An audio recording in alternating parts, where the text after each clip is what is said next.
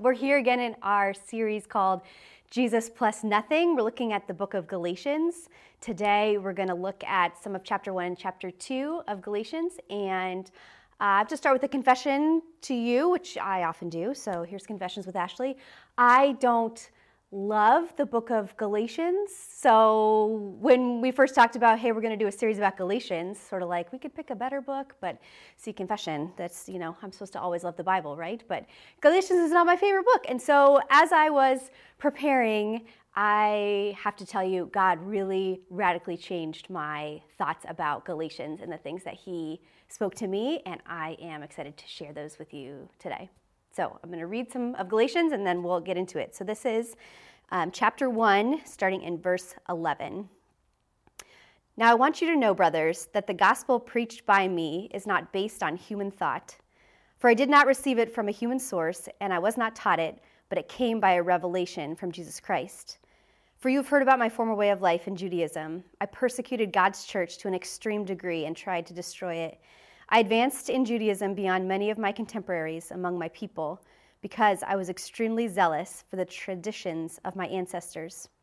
But when God, who from my birth set me apart and called me by his grace, was pleased to reveal his Son in me that I could preach him among the Gentiles, I did not immediately consult with anyone. I did not go back up to Jerusalem to those who had become apostles before me. Instead, I went to Arabia and came back to Damascus. Skip down to 22. I remained personally unknown to the Judean church in Christ. They simply kept hearing, He who formerly persecuted us now preaches the faith he once tried to destroy, and they glorified God because of me. Then, after 14 years, I went up again to Jerusalem with Barnabas, taking Titus along also. I went according to a revelation, as presented to them the gospel I preached among the Gentiles, but privately to those recognized as leaders, so that I might not be running or have run the race in vain. But not even Titus, who was with me, though he was a Greek, was compelled to be circumcised. This issue arose because of false brothers smuggled in, who came in secretly to spy on the freedom that we have in Christ Jesus in order to enslave us. But we did not give up and submit to these people, even an hour, so that the truth of the gospel will be preserved for you. So, where are we in this story of Galatians? So, this was written by a guy named Paul. Paul was an apostle of Jesus. He was not one of the original 12. He had this spiritual experience with Jesus after Jesus had died and rose again. And he's writing this letter to churches in Galatia. Galatia is a region that is now modern day Turkey. So he is writing, and the church leaders will be reading this letter out loud to them. He's writing to the Gentiles, which is just the non Jewish people who had come to faith in Jesus. That's what these churches were. This letter is, this is at the beginning of the letter, and this letter is strong. And a lot of other of Paul's letters, he kind of is like, hey, grace and peace, encouragement, all these like nice things. But in Galatians, this is a strong letter. Paul had strong things to say. And I've been like, Paul, why so strong? Is this really a big deal? I don't really understand. But in this section of Galatians, we're going to look at three big ideas about the gospel um, versus gospel from God, not man, a gospel that changes lives, and a gospel of freedom. And what is the gospel? When we talk about the gospel, it can sound like a big fancy word, but really the gospel just means good news. It was the good news of Jesus.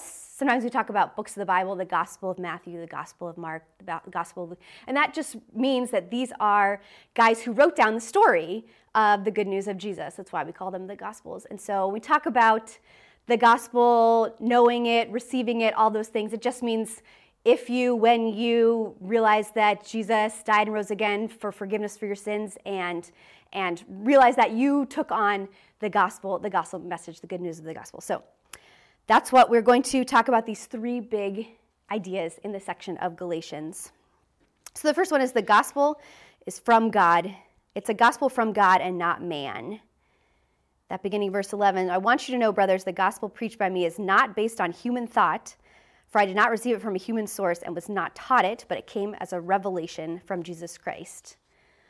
Paul's like, look, guys, just a reminder this is not something I wrote. This is not something I heard one day. I was at a conference and I decided to tell you about it. He didn't Google it. We're, he's not reading Wikipedia. Paul's like, hey, I got this message from God. Just remember that that's where the message came from, not from me, not from any humans, but this is a message from God. And I think it's an important message for us today, too, because I think we can um, approach spirituality or religion sometimes like this. People kind of talk about, like, this is what I feel in my heart, you know, like you feel this, and so this is what you think is true, and this is what I feel. And uh, I, don't, I don't really know, you know, I don't, what, is, what is Jesus speaking to me? I just kind of hear it in my heart, what he's saying and what he tells me to do. This sense of, you, you know, it's, it's, it's my truth, I can add to it. And Paul's like, I don't care what's in your heart. This is truth that I received from God, and that, and that just is that there's this truth, and that's what the gospel is. And not just knowing the truth, it is our experience of the gospel is also important. Really, being a follower of Jesus, Christianity is those two things. It's that that truth of what the gospel is that was from God, and it's our experience. How did that come into our lives? How did we experience um, when we realize that how God changed our life? So it's both experience is, is truth. And if you know the truth, but you haven't experienced the truth, you really don't know the gospel. It's not actually in you. You don't understand it. If you say, "Well, I I, I know the truth, but you know my life kind of looks the same since I met Jesus," or kind of goes along, or or you say things like, I, I believe the truth, but I'm still struggling with guilt." I'm still struggling with chronic insecurity. Sometimes I even hate myself. Those things, you're still saying, you, you may know the truth, but you have not experienced, actually experienced and understood the gospel. The gospel is from God. So he asked the question, how do I know if I've experienced the gospel? It brings us to the big idea, too. Number two, this is a gospel that changes lives. The gospel is power. This look back in verse 13, for you have heard about my former way of life in Judaism. This is Paul. He's saying, "Hey, let me just remind you and tell you a little bit of my story and my experience. For you have heard about my former way of life in Judaism. I persecuted God's church to an extreme degree. I tried to destroy it. I advanced in Judaism beyond many of my contemporaries among my people because I was extremely jealous for the tradition of my ancestors. But when God, who from my birth set me apart, called me by his grace, was pleased to reveal the Son in me so I could preach him among the Gospels. I did not immediately consult with anyone. I did not go up to Jerusalem to those who became apostles before me. Instead, I went to Arabia, came back to Damascus. I remained personally unknown to the Judean church in Christ. They simply kept hearing, He who formerly persecuted us now preaches the faith he once tried to dis- destroy, and they glorified God because of me. This is a good question for, for any of us to ask ourselves, but I, I think especially important for those of us who grew up in the church, maybe, or have been in the church a long time. Is there, is there anything in your life that's remarkable enough that people hear about it and they're like, praise God? Praise God for that. The things in your life that are change from where you were to where you are when you experience the gospel, or just things in your life that, that show that you do understand and know the gospel. And people are like, I hear about that. Praise God. Even if I don't know him, I heard that story. Praise God for that. Um, it's just an important thing to continue to remind ourselves of, especially if we've been coming to church for a long time. So, so how do we know that this is true of anyone, anyone who's experienced the gospel, these things? Should be true. Three things. One, you realize you are an object of God's action. So when Paul starts this story, he's the subject. I did this. I persecuted the church. I advanced in Judaism.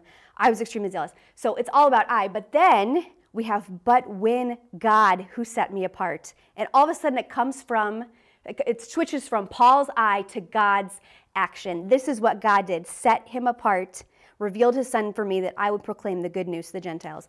God did something. God became the subject of, of this story, this narrative. It's a, it's a real experience when you, you realize becoming a follower of Jesus isn't as much a story of you trying to find God as you realizing you are a an object of God's action. God chose you just like God chose Paul and set him apart before his birth, God chose you. God chooses us. It's, it's not Christianity, following Jesus isn't something you get into, but you realize it's something that gets into you and into your life as God chose you. Setting you apart is an active word, God's action in our lives. And for me, when people talk about um, or ask about my faith or how, how I experience it, I, I, feel like what something that resonates with me that I talk about um, is that I feel like my faith is, is kind of like the sun rising. The sun just rises every day. It just does. Even if it's cloudy and we don't see it, the, the sun, and it has since God created it, the sun rises. And it really doesn't matter if I believe the sun rises or not. I could say it, it doesn't. And it doesn't matter if I believe that it doesn't. It does. Like, that's just the truth. And that's true about the gospel. It's just true. In some ways, it doesn't matter if I believe it or not. The, the reality of it, the authenticity of it, how true it is, isn't based on my belief of it. It just, it just is that it's true. That God, not something that I get into, but that God has got into me. We see that Christianity is more of something that happens to us than it's us trying to find who God is as he chose us. Uh, and it's not like when God chose Paul, he was looking around and was like, wow, I need someone to go carry this message to everyone else. Super important. Gonna write a bunch of stuff in the Bible that people are gonna read thousands of years later. Let me, who's like, who's crushing it down in the Christian life? And like looking around who's been like praying every day since they were two and and it's just building into the church. Obviously god couldn't do that because paul paul was not crushing it in the christian life. He was crushing the christians. Paul was persecuting the church if anyone was against the things that god was doing with jesus bringing the gospel. It was paul but but it says god set him apart at birth before paul knew god.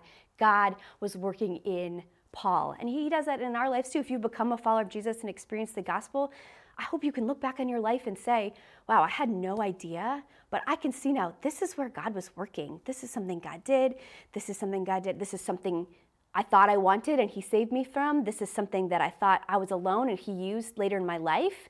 God uses it even when we were running away from God or even persecuting Him. God's, as He has chosen us, uses those pieces of our story for his good. So, se- second one is how we know we've experienced the gospel. God gets more real when you're alone. Dropping down to verse 16, I did not immediately consult with anyone. I did not go to Jerusalem to those who had been apostles before me. Instead, I went to Arabia and came back to Damascus. So, as Paul's telling his story, he received the gospel from Jesus, and then he went away into Arabia. When, when, he didn't go up to Jerusalem, he, he wasn't like, I had this experience, so I'm gonna go ask someone if that was real. I'm gonna go talk about it. The first thing he did was like, I'm gonna go and spend time with God. What, what is this? He went to spend time alone with God. And, and we can get to a place in our Christian life, maybe, I mean, it, it, maybe we're even attending church every week, watching online every week, where um, maybe we're serving even, or maybe when you go to mom and dad's, grandma and grandpa's, you pray at every meal, so it looks like you're doing all these all these great things. But it's when you get alone, you're like, gosh, I don't have anything to say to God. And it's not that God is close or far, it's if God is real, that God continues to get more real the more we've experienced the gospel when we are alone with Him. If you get it in an environment, but you don't get it when you're alone, have you really fully experienced what God has done for you? The gospel. It, it may be a mark of this gospel overshadowing you, but it has not gotten in you as you've really experienced it. God gets more real when you're alone. The third thing, the change in your nature makes people glorify God. They kept hearing, He who firm, formerly persecuted us now preaches faith he once tried to restore, and they glorified God because of me. Obviously, Paul is, is a severe example. I don't think any of them were, were ordering the murder of people before we, we had our spiritual experience with Jesus. But at the same time, he is, he's a paradigm for us. What does it mean to be a persecutor? Someone who's, who's critical of other people, who uh, can't, has to be disagreeable with people they disagree with, maybe really dislikes some people, despises some people. Um, these are ways that we can be persecutors, even if we need to look down on people. But if we can, we, if we really experience the gospel, then we're able to, as the Holy Spirit lives inside of us, have humility, have humility with people that we disagree with, to be loving, to have hard conversations one on one and not on social media in front of everyone in appropriate places, and to be able to, to instead of being judgmental and angry, to approach people with, with love. And th- those are things that even people who are not Christians, the Bible says, we know we are Christians by our love? That people who are outside of followers of Jesus are able to see, like, gosh, they, they are really loving. I don't know if I believe what they believe, but they really, we can have a conversation even though we don't agree. And that, that change that people can see, that, that change in our nature that makes people glorify God. Has your nature changed to that degree? that people glorify God. And it doesn't have to be your, your conversion story that you were, you know, persecuting Christians and then you became an apprentice under Mother Teresa. It doesn't have to be that kind of story, but anything in your life that shows you you experience the gospel. I think about Kayla in our community, and Kayla felt like God was calling her to this program in Australia, and she raised money to be there and to win. And she went, she came back, and she was like, "These are the things that God taught me," and it's like, praise God. Praise God for those things. I think about Carmen and Maria in our church. If you didn't get a chance to watch their story, I hope you'll go back and watch that um, in services that have, have already happened. But their story of the ways that they've met Jesus, praise God for that praise God for the ways that they have met Him. I think about um, Conrad and Tracy. They are, are leading our FPU, Financial Peace University group, and are testament to the ways they chose to um, use their, their money in a way that was honoring to God and the ways it brought them together. Now they give back. They're serving other people. Praise, praise God for that. When we've experienced the gospel, it changes us in a way that people praise God. These are the ways that we know that we've experienced the gospel. Second big idea was gospel changes lives. The third big idea is that this is a gospel of freedom. This is a gospel of freedom. As Paul talks about, he's talking about going up to that church in, in Jerusalem. I went up according to Revelation, this is starting in verse 3. Not even Titus, who was with me, though he was a Greek, was compelled to be circumcised. This issue arose because false brothers smuggled in who came in secret to spy on the freedom that we have in Christ Jesus in order to enslave us. But we did not get up and give up and submit to these people for even an hour, so the truth of the gospel would be preserved for you. So the situation was there was some false teachers that, that came to Galatia and they were like, believing in Jesus is great, like that's fine. You just also have to do these other things. One of those other things was circumcision. It was following some ceremonial laws in uh, the Jewish faith. They were saying, you know, it's not it's not enough for you to just be a follower of Jesus as a Gentile. You have to to do some of these other things. A- adding to it, and and Paul hears that this is happening, and he's like, I got to go talk to the the bigwigs in Jerusalem and ask them, like, are do you believe this? Because this is not true. Talks, this verse he talks about, I might have been running or have run in vain. Paul's not questioning if he's right. He's questioning if the leaders in Jerusalem caved to these people who were saying, you have to do other things. And he's like, I got to figure this out. I, I got to make sure that they're preaching the right thing because the gospel should bring freedom. The gospel should bring freedom and not bondage. And Paul says those rules bring bondage. Those rules, the gospel that you add to it. And if you, Paul says, if you lose the truth of what the gospel is, then the freedom is gone then the freedom is gone, the freedom of the gospel. And Paul's truth in this passage is that you are acceptable to Jesus, adding nothing.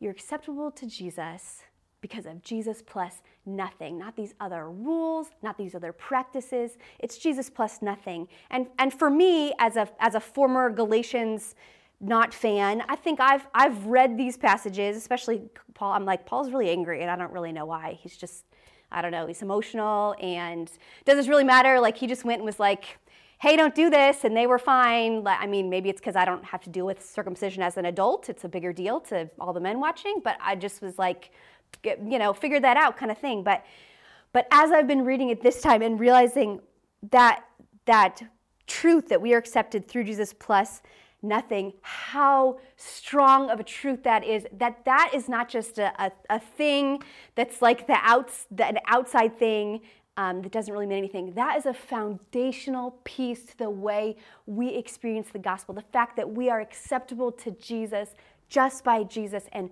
plus nothing. It's so much of our being instead of our doing and how, how important that is. Galatians is showing us the problems in our life arise from when we try to add things to what Jesus has already done that makes us acceptable. And, and Jesus was like, as God's speaking to me, as we're, I'm preparing for this, God's like, the thing, the real is you, the reason you don't think that's important is because you don't live that way. The gospel has not been freedom in your life, and that has been true for me.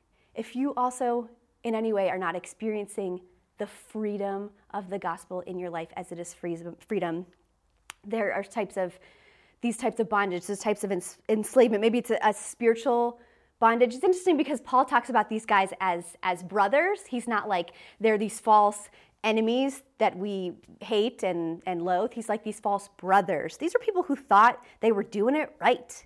They were like, this, this is, Paul taught you one way, but we're doing the right way. We're the real followers of Jesus. Jesus plus all of these things. And Paul's like, no, these people have it wrong. And there are people as followers of Jesus who think they have it right and they don't because the gospel brings freedom. Jesus plus nothing both of your sins that Jesus has forgiven and the righteous things that you do have to leave. The Bible talks about our righteous acts being like filthy rags before God. But it's so easy to be like, Jesus, look at me now. I'm, I'm praying now. I am, I'm giving. I'm being a great person. I'm doing these things. Like now bless my life and let's let's be close. So I'm doing, I'm, I'm leading this great life. And and leading a great life that, that's Jesus plus something. That's Jesus plus righteousness. That's being your own Savior. Both of our sin and our righteousness have to be laid down as we think about how we are acceptable to Jesus. And if your story into Christianity is, um, I met Jesus, I heard the gospel, I accepted his forgiveness, and now I'm trying to live a good life, you, you are not living the true gospel. The gospel is Jesus. I heard the story of Jesus and accepted it. I am accepted because it is Jesus plus nothing. And that's the kind of freedom that, that people, I feel like people as followers of Jesus often don't experience. The gospel, the story of Jesus feels like bondage. Where are we adding stuff to the gospel that are keeping us, that are keeping the gospel from feeling like freedom? And I know for me that has been true. I, I grew up in the church and um, which is, I'm so thankful for that. I'm thankful that there's so many of you and your children will become that way. They will grow up in the church as a part of Anthem Kids. And, and though I am so thankful for that experience, something I, I learned was to be good. I was taught to make sure I made great moral choices and that I looked different than maybe in high school, that I, I my friends were drinking, but I wasn't drinking you know these are the these are the things that you're not supposed to do. Make sure you're doing the things you want to do. And i learned to be good to be good. And, and later in my, my life when i was in patterns of dysfunction and habitual sin and, and stuck in bondage of things in my life i felt so much shame. I felt like god must hate me. Because there's there's grace for people who don't know better who are just meeting meeting Jesus for the first time. But I, have I've known him all my life. I this is something I got to have figured out already. And even to show how deeply ingrained that has been in, in me as my, my default. Um, just even recently, in the last two weeks, I was a part of um, prayer, our prayer, biweekly prayer uh, gathering that we've been doing on Zoom. And if you're interested in joining our prayer gathering, please let me know. It's been such an enriching, an enriching time for me to pray for our church and to pray for people and to be prayed over. I was in prayer meeting, and um, I'm facing um, some big decisions, especially some big financial decisions that I'm trying to figure out. And somebody's praying for me, and she starts praying, and she prays, um, "God, you provide for your righteous." And I was like, "Wow, I really don't feel like that's a good argument for me to be like, oh, I'm righteous, and therefore God will provide for me because I just." I don't feel that way. And then she continued, God, provide, provide because you provide for your righteous, because Jesus is righteous. And Ashley has the righteousness of Jesus. It's not because I'm righteous, but it's because Jesus is righteous. Being acceptable, experiencing the gospel as freedom is Jesus plus nothing. And maybe we make it Jesus plus our good deeds, maybe we make it Jesus plus our, our happiness. It's following Jesus and thinking about how my life can be happy and how I'm pursuing those good things in life that are actually never going to satisfy. Maybe it's Jesus plus make sure you look like me, make sure you do worship like me, make sure you pray like me, make sure you dress like me. You got to be this kind of person and and and do this look look acceptable in this Christian way, Christian way, whatever it is, Jesus plus plus that. But friends, the gospel, the freedom of really experiencing the gospel is to know and to live in our life that to be acceptable to God is Jesus plus nothing.